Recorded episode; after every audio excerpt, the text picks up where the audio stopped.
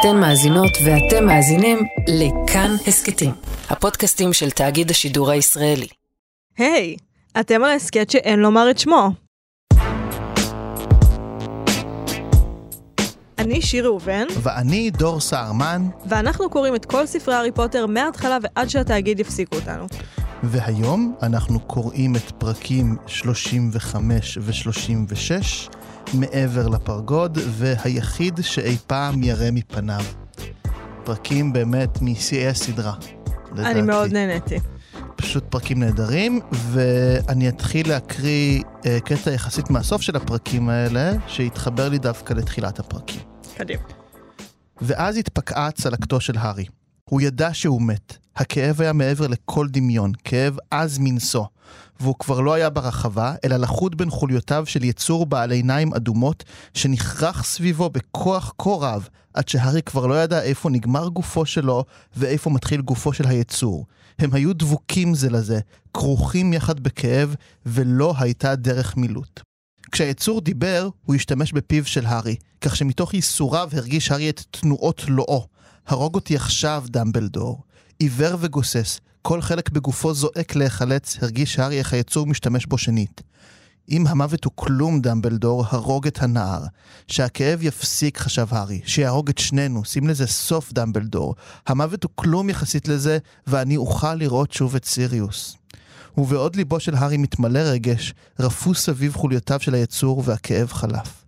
הארי שכב אפיים ארצה על הרצפה, בלי המשקפיים שלו, ורעד כאילו הוא שוכב על קרח, לא על עץ.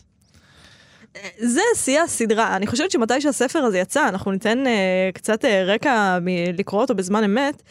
ברגע שהיה יוצא ספר הארי פוטר חדש, אני לא יודעת מי ממאזיננו התחיל לקרוא בבינג' אחרי שכבר כולם יצאו, או מי שלא היה בגיל לקרוא את זה מתי שזה יצא, אבל היה פחד נוראי מספוילרים. נכון. בגלל שהיה יוצא ספר, והייתה מין תחרות סמויה בינך לבין כל העולם, מי יקרא אותו קודם. ובספר הזה התחילו להיות ספוילרים.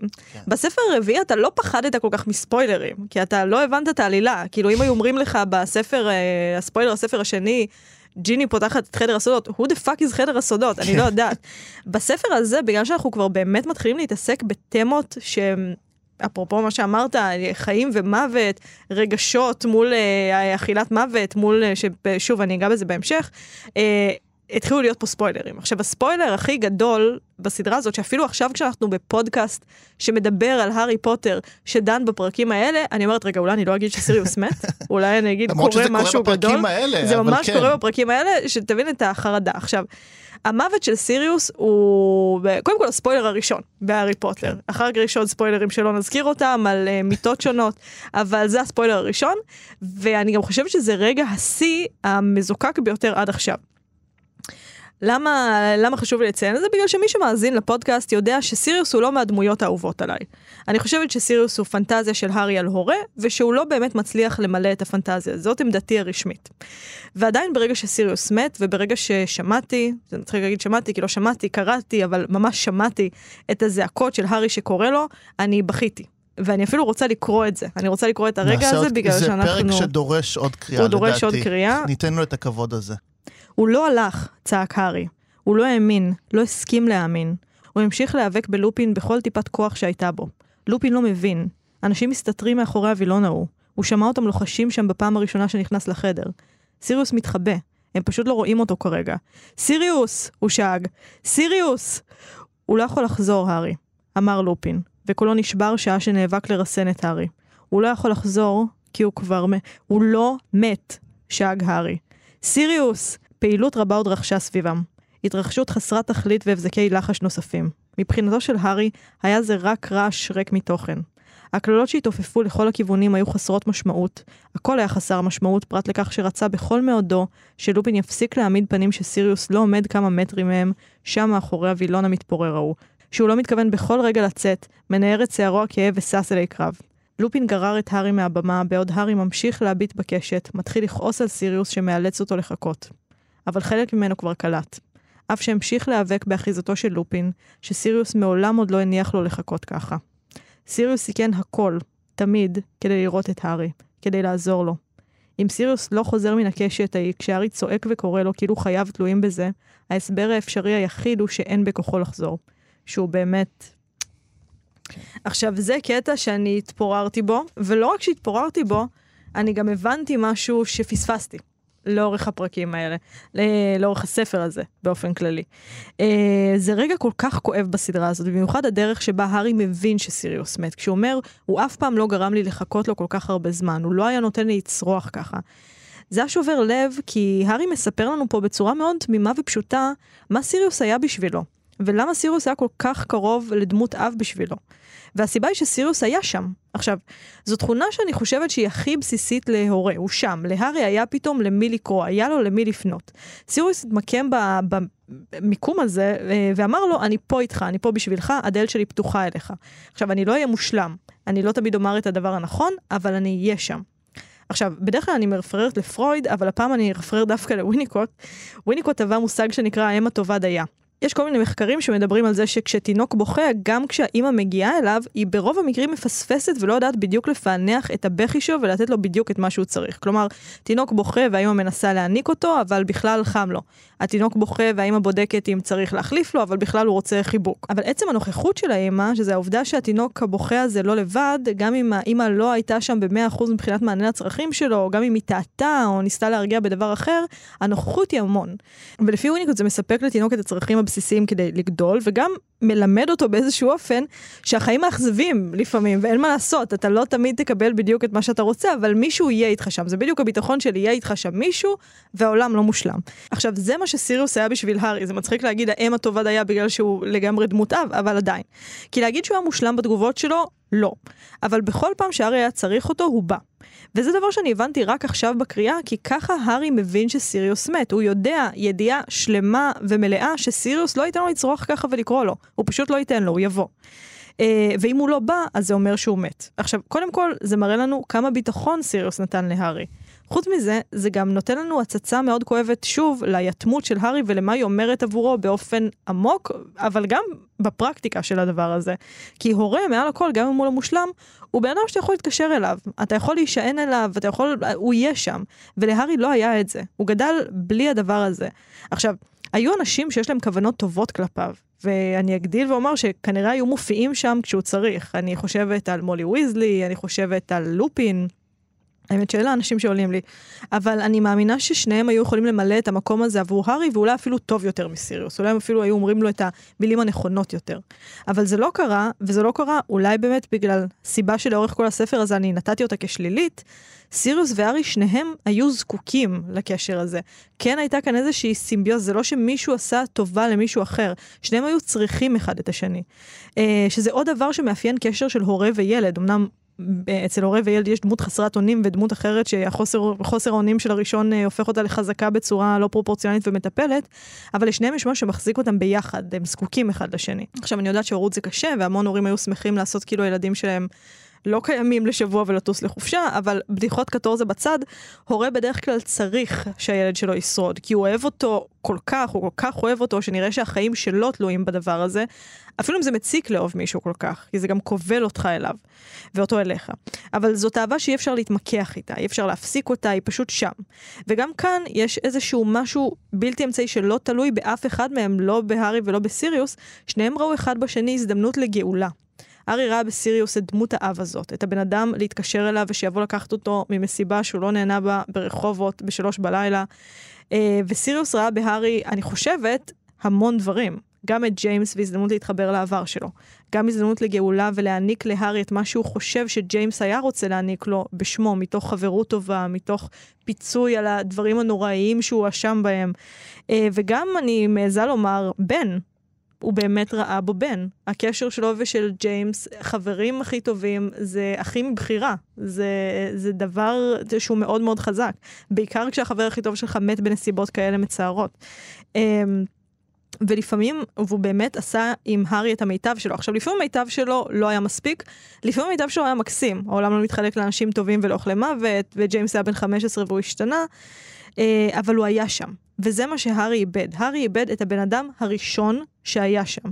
ועד כמה שאנחנו יודעים, הבן אדם האחרון גם שהיה שם בשבילו, לפחות עד סוף uh, סדרת הספרים הזאת, אף אחד לא ממלא את המקום, ש... את החלל שנפער שם ברגע שסיריוס מת.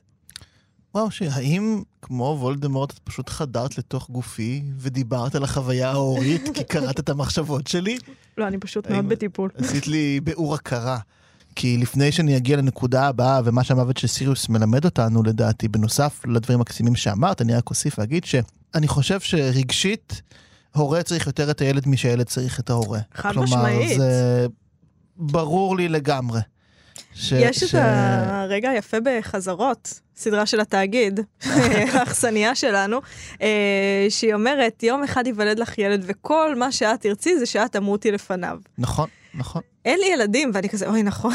זה, כך זה נכון. מדויק לחלוטין. אה, ונראה לי כבר דיברתי כמה פעמים בהסכת הזה על זה שאני מוכן אה, לספוג אה, כל כאב אפשרי במקום הבן שלי.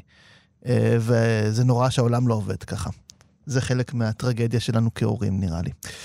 ומהטרגדיה הזו למוות באמת של סיריוס, שאני חושב שאת קלט מאוד יפה באמת מה הארי איבד באותו רגע.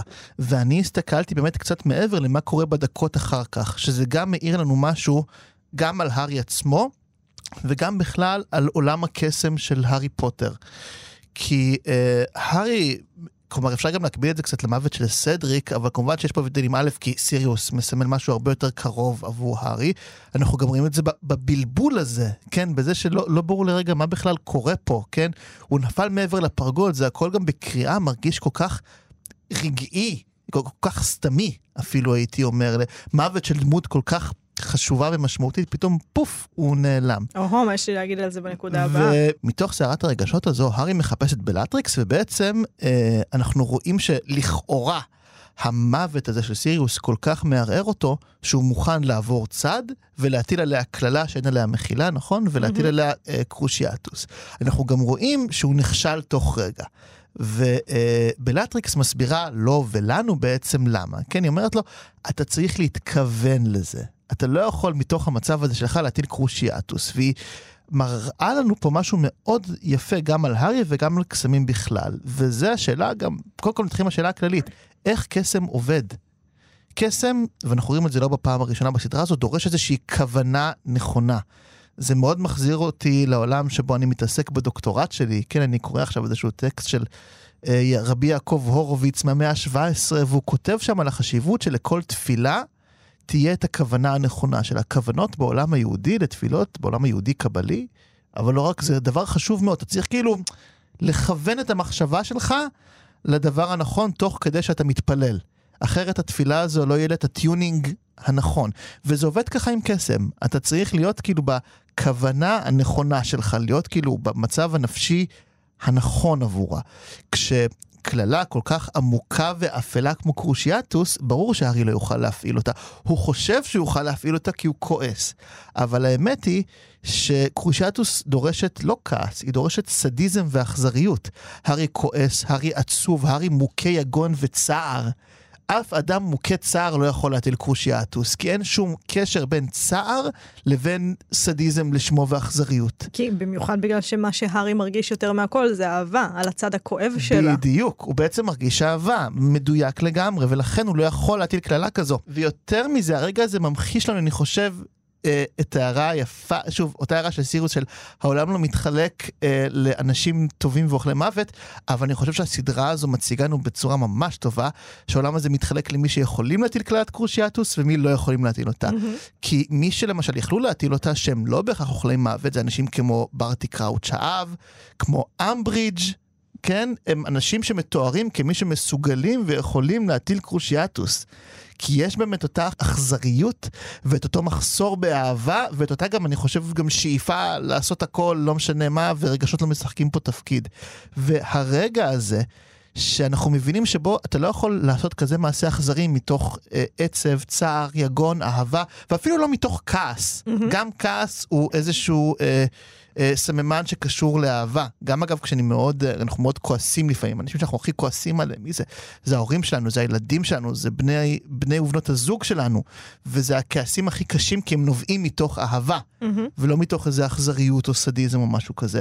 והרגע הזה, שוב, של המוות של סיריוס כגורם, פתאום מפיל איזה אסימון, אני חושב, בכלל, על כל עולם הקסם, על כל העולם הזה של הארי פוטר, ושוב, על אהבה ורגשות. לכן אלה פרקים כל כך טובים.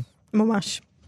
אם חושבים על האודיסאה של הארי, אנחנו רואים פה משהו מעניין. כי בספר השלישי מתחיל החיפוש אחר דמות אב, והוא גם סוג של מוצא אותה. הספר הרביעי מלא ברצח אב. זה מושג שממש מתממש בפועל אצל דמויות מסוימות, אבל הוא בעיקר סמלי, רצח אב. ובספר הזה יש משהו אחר, יש מוות של אב. עכשיו, מוות זה שונה מרצח, כי רצח אב, גם בספר הרביעי, זה מושג שזה משהו שהבן עושה. כן, ברטי קראוץ' הבן רוצח את ברטי קראוץ' האב. וולדמורט הבן רוצח את וולדמורט האב. אלה הדברים שקורים בספר הרביעי.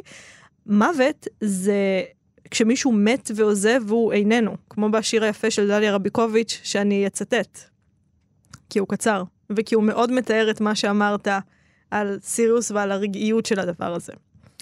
אדם יוצא בבוקר או בצהריים או בערב מביתו ונעלם. מה פירוש נעלם? והרי מי שאינו כאן נמצא שם, אבל נעלם כפשוטו נעלם.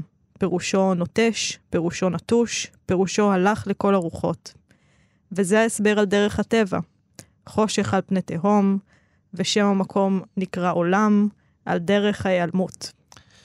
אה, חפשו את הביצוע המהמם. של אפרת בן צור, שהוא. בעיניי מהשירים הטובים ביותר שהוקלטו בישראל בעשור האחרון. שיר יפהפה.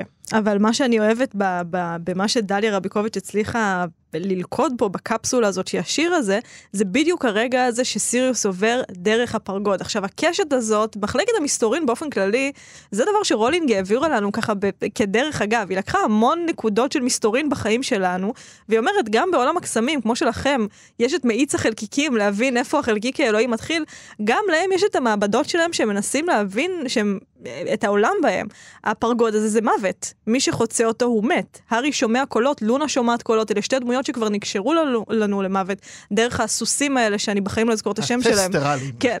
אה, אז זה לא סתם ששתי הדמויות האלה שומעות, אנשים קוראים להם מהצד השני, זה שתי הדמויות שנחשפו למוות. הפרגוד הזה, על לעבור לצד השני, זה המוות, אה, וזה באמת כמה שהוא רגעי, כמה שהוא פתאומי, כמה שהוא אקראי, כמה שאין דרך חזרה ממנו.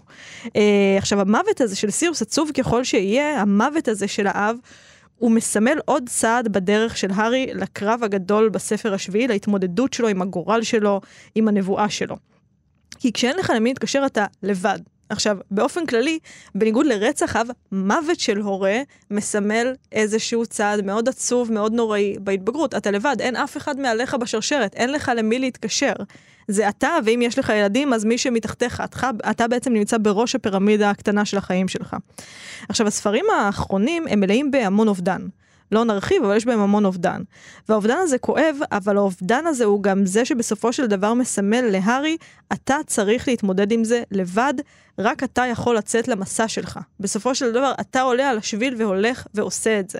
אה, ואני חושבת שאם אנחנו מדברים על החלוקה של הספרים כשביעיית ספרים, שהספר הרביעי הוא באמצע והוא מסמל איזשהו מעבר, שלושת הספרים האחרונים, שגם אליהם אולי ראוי להתייחס אה, כטרילוגיה, החמישי כראשון, השישי כשני והשביעי כשלישי, אה, במקום להרוויח דברים, הארי הולך ומאבד דברים. הוא הולך ומאבד דמויות משמעותיות, כי בסופו של דבר הוא צריך להפוך לדמות המשמעותית, והשיעור היפה שהספר הזה מלמד אותנו, הוא לא באמת מאבד. הוא סופח אותם לתוכו, הוא לומד אותם, הוא חי אותם, והכאב הזה שאתה מתאר, כאב הוא דרך לחיות משהו. כשאנחנו שבורי לב ממישהו ששבר לנו את הלב, או כשאנחנו מתגעגעים למישהו, האבל הוא עוד דרך לשמר את מי שהוא היה בתוכנו, את הכאב הזה. הכאב הזה הוא השארית שיש להארי מסיריוס בעצם.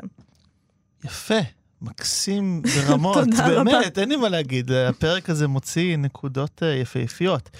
אני אתחבר למה שאמרת על המוות אפילו. קדימה. ואני ארחיב עליו יותר משהו, וזה כבר בהקשר לתפיסות של וולדמורט מול דמבלדור שראינו פה. כן. אה, יש את הדיון הזה, כן, שגם מתואר אגב, פתאום באופן אפילו מעט קומי דרך העיניים של הארי. ממש. כי פתאום בתוך כל הקרב האפי הזה, יושבים וולדמורט ודמבלדור, כן, אה, אה, כמו, כן עכשיו תוכנית אה, בחינוכית, אבל של פעם כזה, לפני כזה עשר שנים, יושבים כאילו מדברים, כמו שאתה פותח תוכנית כאילו באחת בלילה כזה, ורואה שאנשים בכורסה מדברים. כן. המוות כתמה, האם... בעד או נגד. ממש, כאילו עושים פתאום איזה שיעור פילוסופי כזה. אמ, וזה רגע מהמם, כי אה, שוב אנחנו רואים את התפיסה של וולדמורט, לא בפעם הראשונה כמובן, על המוות ועל זה שמה שבעצם מניע אותו זה הרצון העז שלו לחמוק מהמוות ולעשות הכל אה, לטובת העניין הזה. ודמבלדור אומר לו, יש משהו גרוע יותר מהמוות, שזה באמת גם אמירה קשה שוולדמורט מנסה להעמיד במבחן מאוד אכזרי mm-hmm. תוך שנייה. וגם באמת אני חושב, מעניין לנו באמת השאלה, האם יש משהו יותר גרוע מהמוות? שאלה שלא נפתור כאן.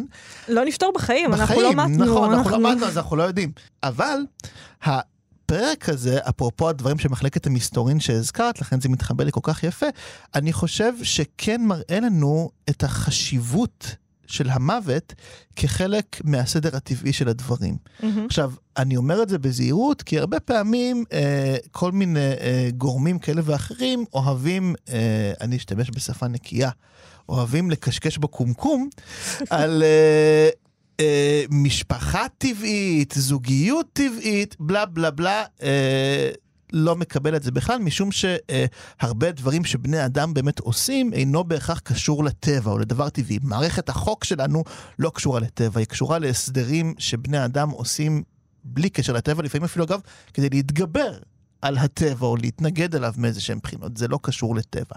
אבל אין ספק שיש דברים שקיימים בטבע. החיים והמוות הם חלק מהטבע. כל דבר שנולד גם ימות בסופו של דבר. נרצה, נילחם בזה, נחוקק חוקים נגד למות, זה לא יעזור לנו. המוות יגיע בסופו של דבר. ועכשיו אנחנו כמובן ברפואה מנסים לדחות את המוות, אנחנו מנסים שהוא יהיה יותר טוב, יותר נעים, זה סבבה. זה גם אגב סוג של ניסיון להיאבק בטבע, אבל כל זה כשלכולנו ברור ש- שזו הנקודה הסופית, כן? Mm-hmm. אתה לא תנסה לעשות משהו...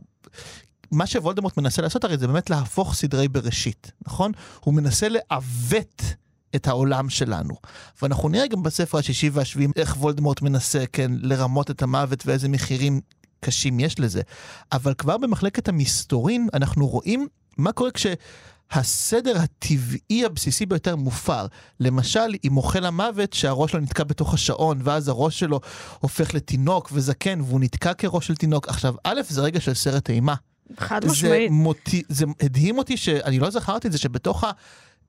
הקטעים האלה שמלאים מצד אחד בהרפתקאות ומצד שני גם בהרבה רגש, יש פתאום ספרות אימה של ממש. זה הרגע, אגב, שבו אחותי הפסיקה לקרוא את הספר הזה. אחותי הייתה בת, אני הייתי בת 15, אחותי הייתה בת 11, ואני זוכרת שהיא באה עם הספר הזה, היה כזה, מבוגר עם ראש של תינוק, אני לא קוראת את החרא הזה, אני לא ממשיכה. זה רגע, או, או המוחות המעופפים שמתחילים, לחנוק, שמתחילים לחנוק את רון, ובכלל ההתנהגות הלא מוסברת של רון, שמשהו פוגע בו והוא נהיה... אה, שיכור. שיכור לגמרי, אבל באופן גם מטריד כן. כזה, ואז המוח חונק אותו.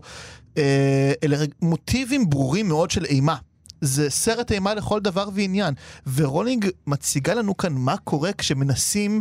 כשהטבע מופר, mm-hmm. כן? כשהזמן מתערער, כשמוחות מעופפים חונקים בני אדם, נוצרת לך סיטואציה מובהקת של פשוט אימה. אימה טהורה. ולכן מה שוולדמורט עושה, והניסיונות שלו לחמוק מהמוות, רק יובילו לעוד ולעוד מצבים של אימה. כלומר, אפשר להגיד שהמוות הוא דבר נורא ואיום, אבל הניסיון אה, למחוק אותו רק עלול להוביל לתוצאות קשות עוד יותר, כמו שאנחנו ממש רואים לנגד עינינו. אני מסכימה, אני גם חושבת שבהקשר של אימה, הרבה פעמים המרכיבים של אימה, מה, יוצ... מה שיוצר אימה, אני חושבת שזו דוגמה שגם נתתי בפודקאסט מתישהו. אבל מה שהופך אימה לאימה, נגיד למה ליצן זה מפחיד. הוא מפחיד בגלל שהוא לא מגיב לסיטואציה. הוא מחייך וזה creepy, אתה לא מבין למה, כאילו הוא לא מגיב.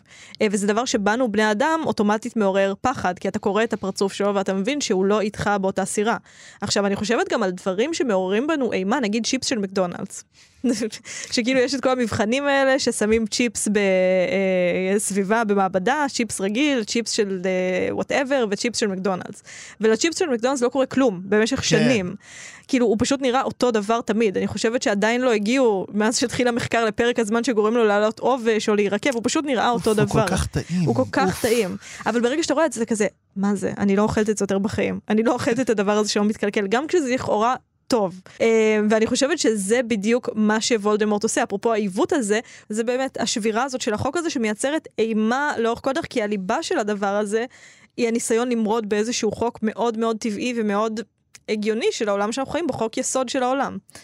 אמ, עכשיו, רגע מאוד יפה שם זה באמת הקרבות. קודם כל, יש לנו את רולינג במיטבה, ויש שם הרבה רגעים יפים. אפרופו הדיון הפילוסופי, אני חושבת שמה שכל כך גדול בה, זה זה שבזמן שיש לנו את הקרב הגדול הזה של דמבלדור מול וולדמורט, סוף סוף, אחרי חמישה כן. ספרים, דמבלדור מול וולדמורט, כמה מהספר הראשון אומרים לנו שזה הקוסם היחיד שוולדמורט פוחד ממנו, זה גם השם של הספר הזה.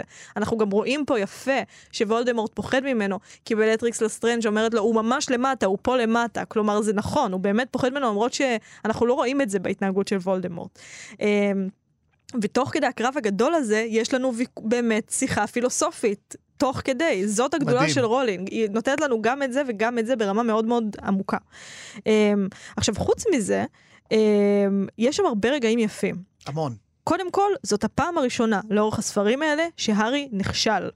וזאת אולי עוד סיבה לזה שהספר הזה לא אהוב. ההרפתקנות של הארי בדרך כלל מביאה אותנו לסוף טוב. אפשר לומר גם בספר הרביעי ששם וולדמורט חוזר, הארי בסוף מציל את עצמו ומציל את סדריק דיגורי וחומק מוולדמורט, הוא מצליח. בשאר הספרים, ההרפתקנות של הארי תמיד מביאה אותו לניצחון, להצלה של אחרים, להצלחה.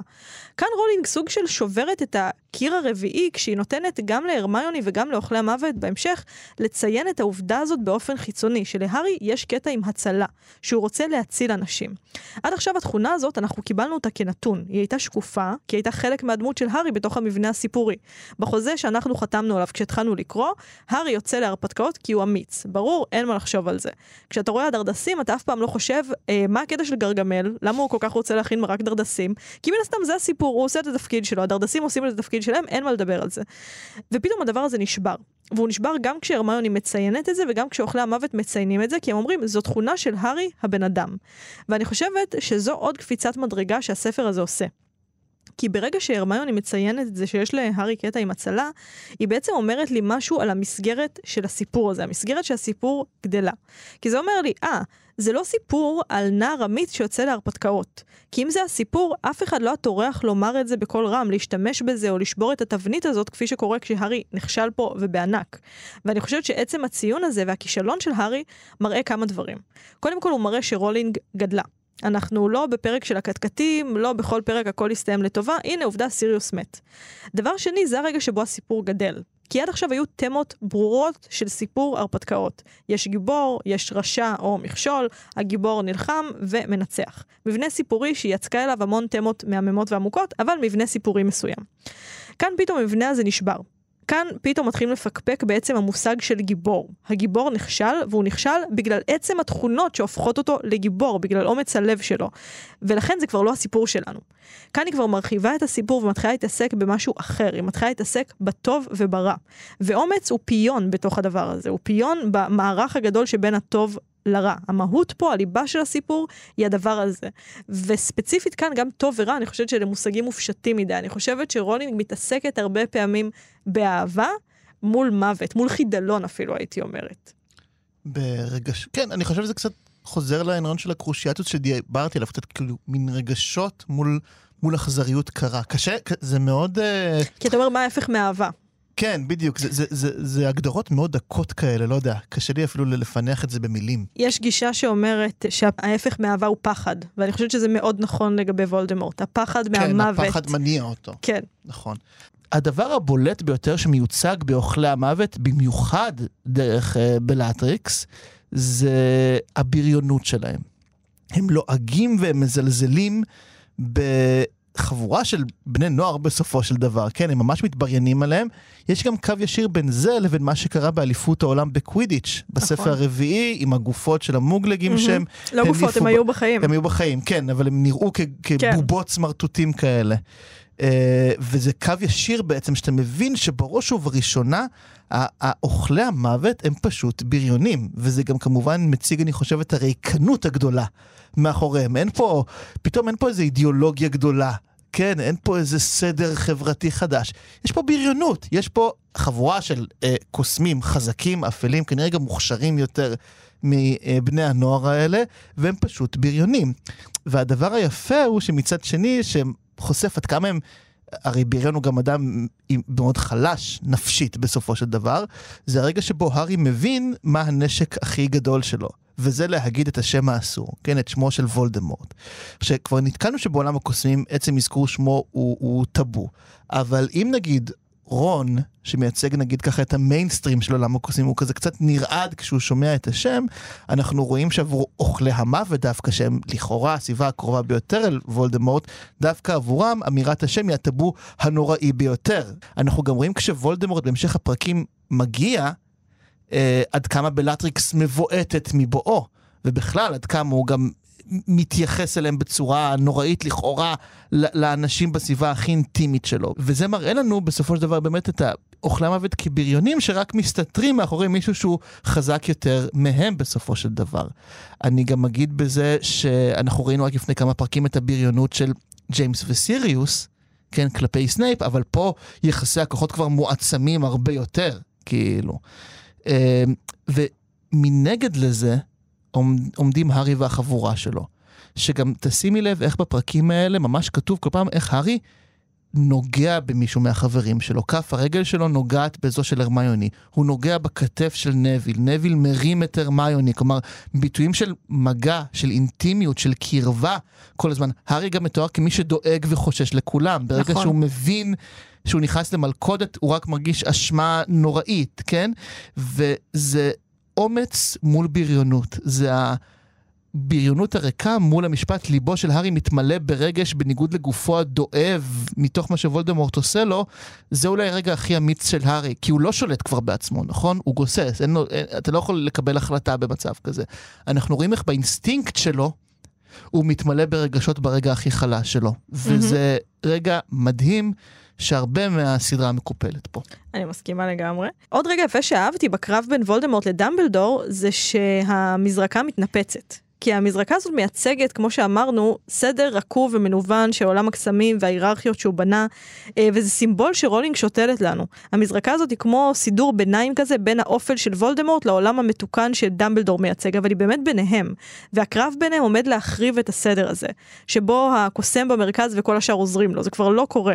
וזה לא סתם שפאג', אחד הדברים הראשונים שהוא שם לב אליהם כשהוא מגיע, זה שהמזרקה נהרסה. הוא אומר, המזרקה הזאת היא הסדר שעולם הקוסמים חי בו בנינוחות 15 שנה, והנינוחות הזאת לא יכולה להחזיק יותר.